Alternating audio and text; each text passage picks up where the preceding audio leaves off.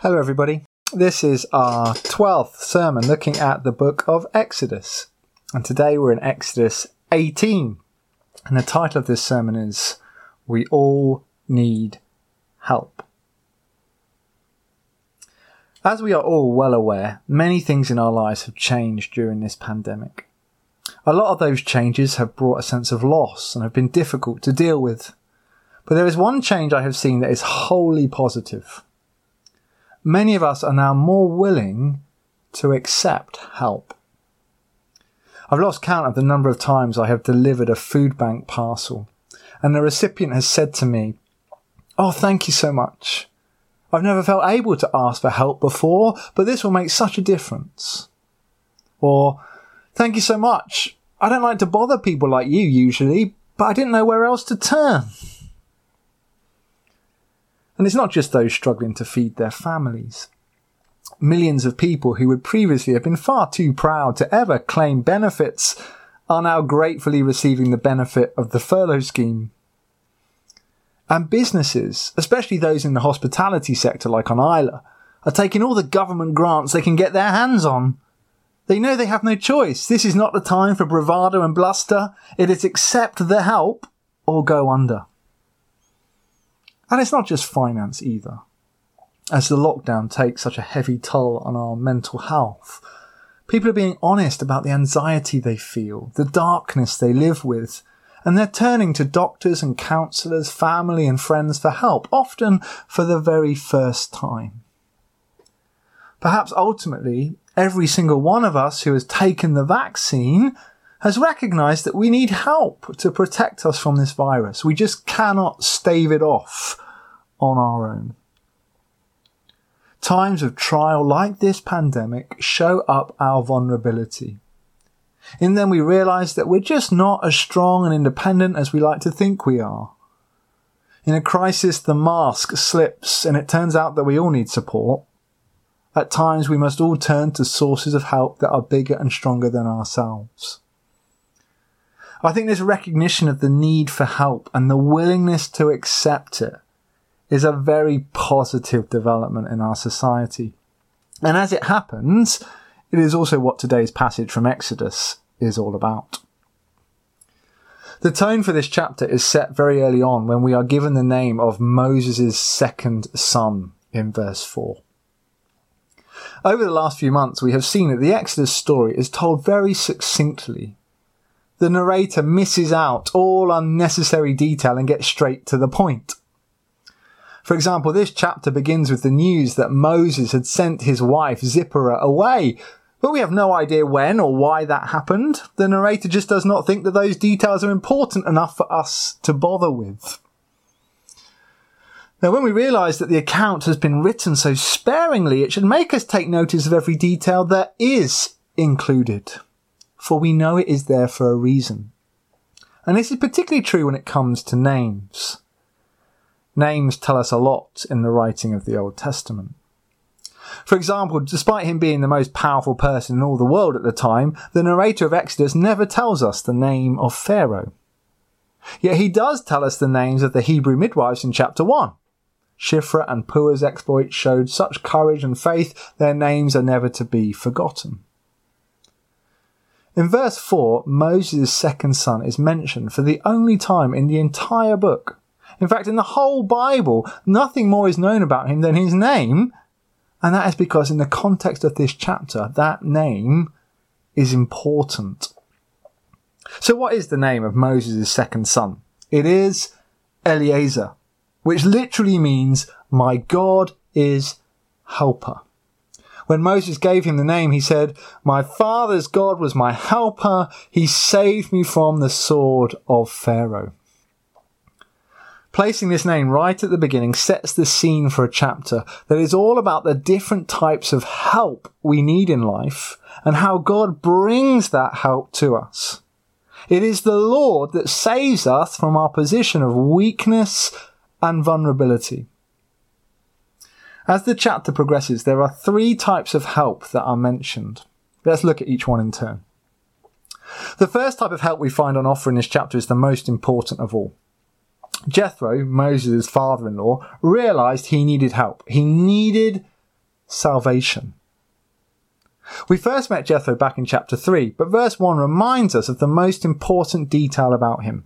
He was the priest of Midian.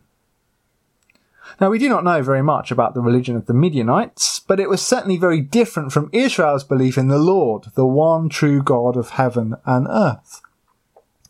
And being described as the priest of Midian seems to indicate that Jethro presided over that religion. He was not just a priest, but perhaps the chief priest, the high priest of that pagan cult.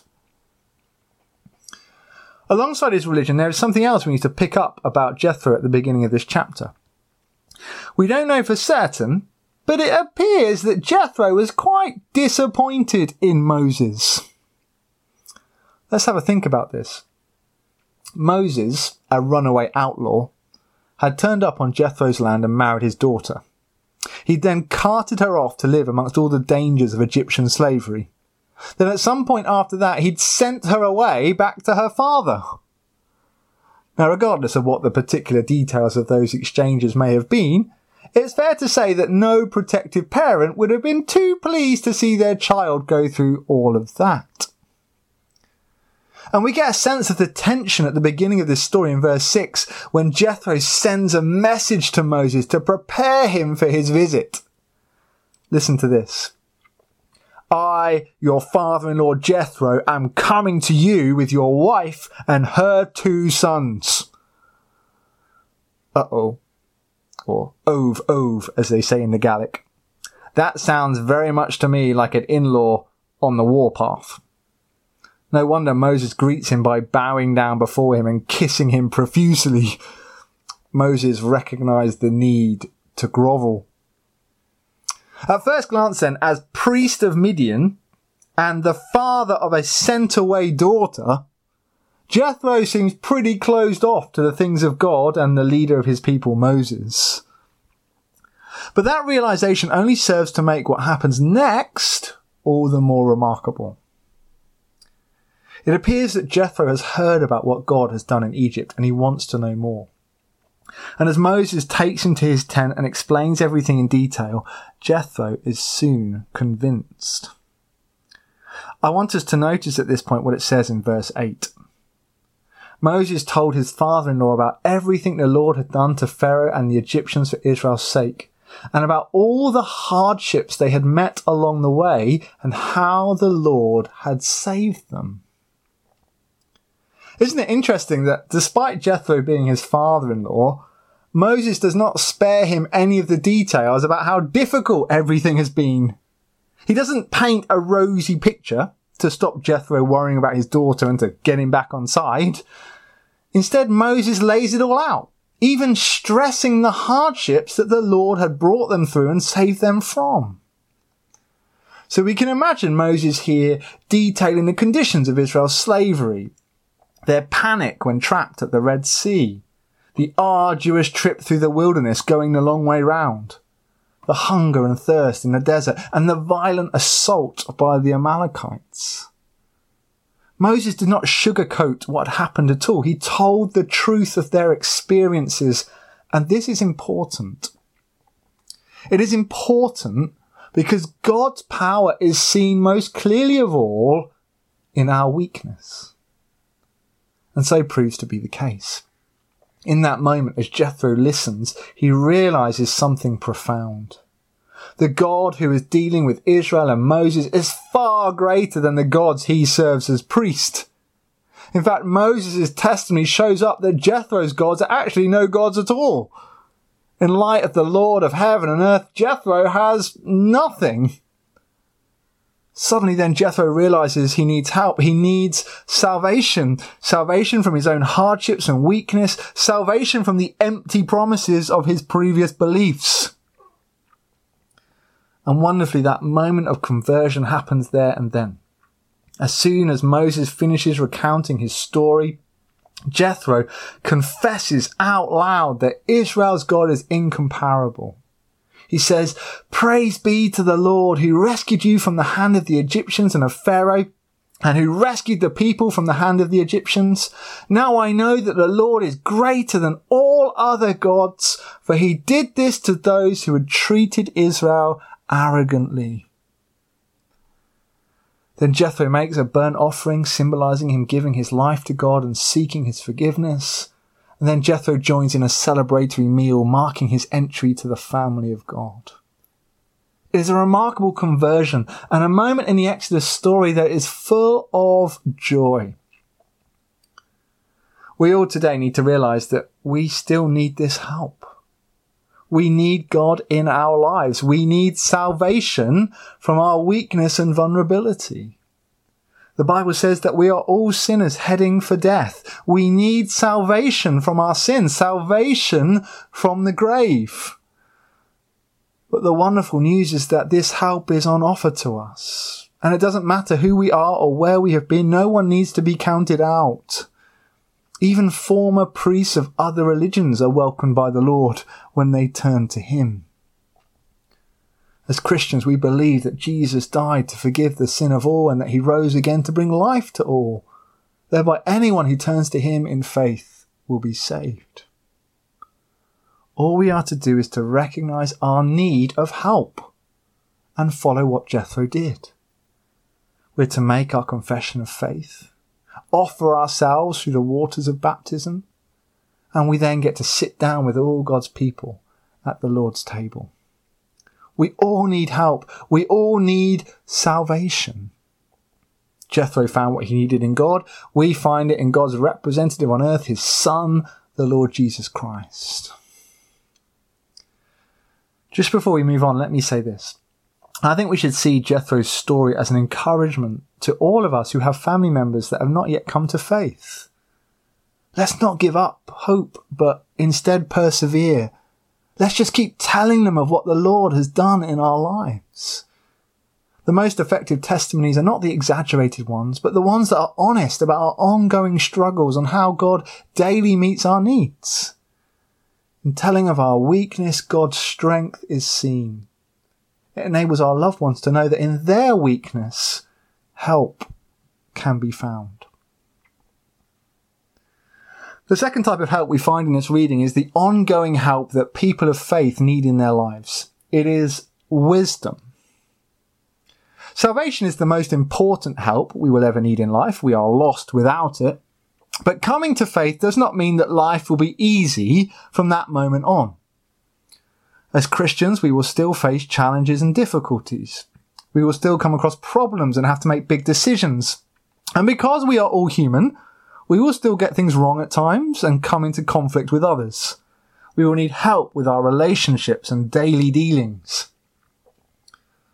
As believers, then, we will always need wisdom we will need help to know what God's will is and what the best way to act is in any given situation. The Bible tells us that it is impossible for us to go it alone. To try and live an individual, closed off life of faith is as foolish as trying to save yourself in the first place. It just does not work. But as believers, there are clear places we can seek the Lord's help. We find wisdom when we read the Bible, when we pray, when we follow our conscience and use our common sense. We find wisdom when we look for God's signs in life, doors opening and closing before us. But one of the most important sources of help mentioned in the Bible is the wisdom that can be found through the advice and guidance of other believers. People who have experience of walking the journey of faith. People who we know to be close to God. As our passage progresses, we see the people of Israel doing the right thing. As they come across difficulties, as disputes arise, they go to Moses for help. They are seeking his advice, counsel, and wisdom. It's not because they believe Moses to be the source of all knowledge, not at all.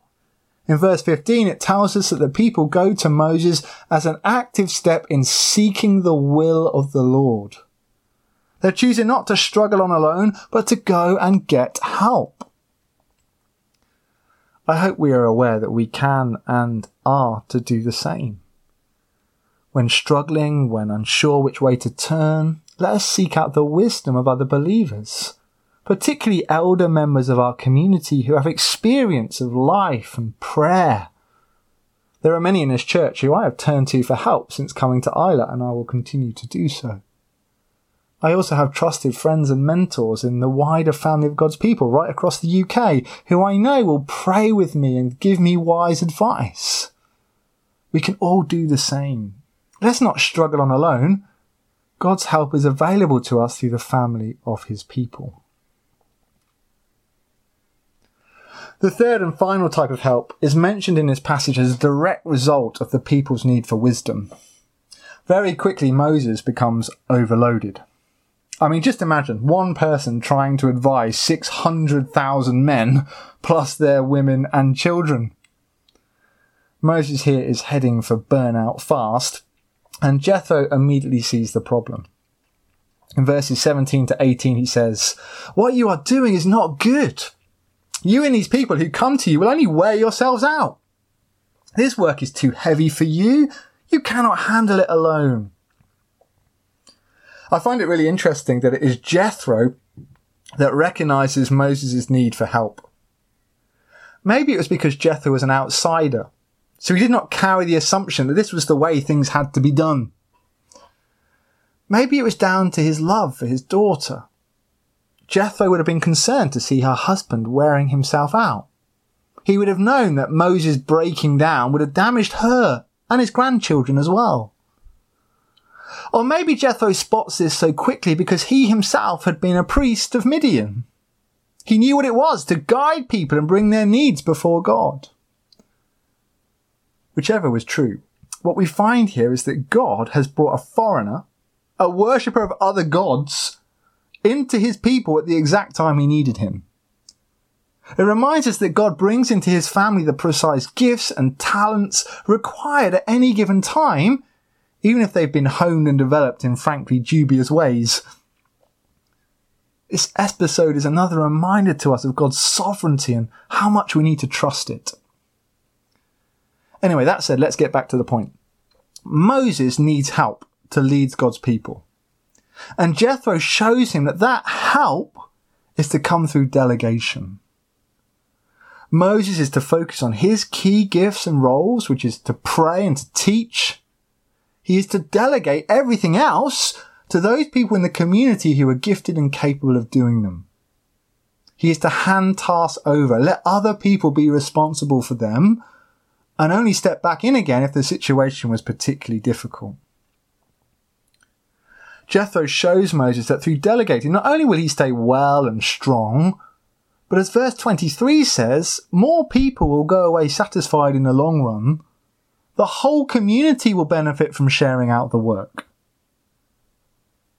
Delegation may then be the recognition of the need for help, but it is not a weakness. Delegation is good leadership. It enables the leader to focus on what they can do, and it enables many more to use their gifts. And it benefits all in the end. Delegation helps the whole community grow and mature. It may be that this is a word of advice for someone here who needs help in their workplace or family, in a committee they serve on, or a social club they're a part of. If you are overloaded, delegate. Get the help you need. In letting go, everything will become stronger. But this is certainly what we need to do as a church. I'm increasingly aware that during the pandemic, some new things have started. There is the daily prayer guide, the Thursday evening youth Bible study, the worship group, a monthly article in the Ileach. Yet over the next couple of months, many other things will also be restarting.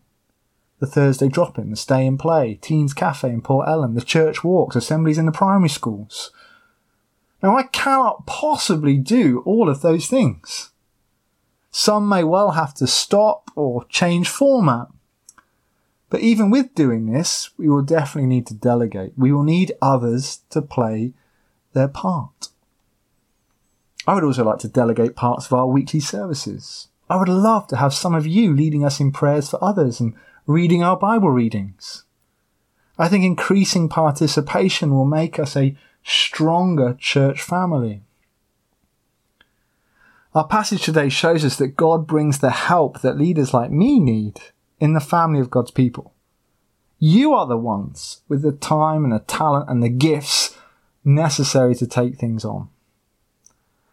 At some point, when it's allowed, we will have a church meeting and discuss these things. We'll decide what we want to focus on going forwards.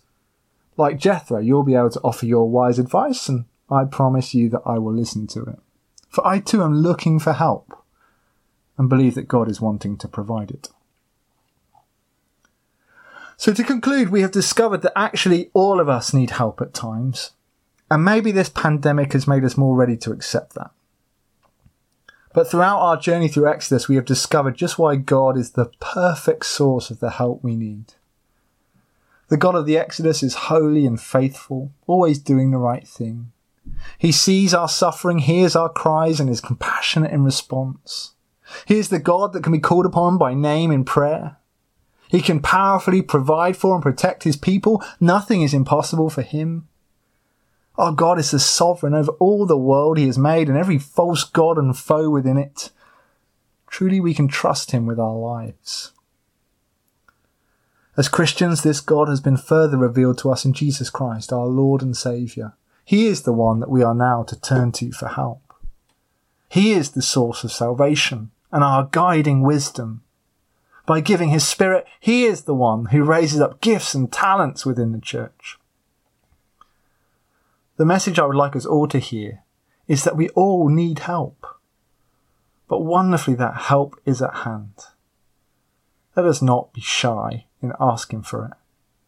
And let us begin that right now in prayer.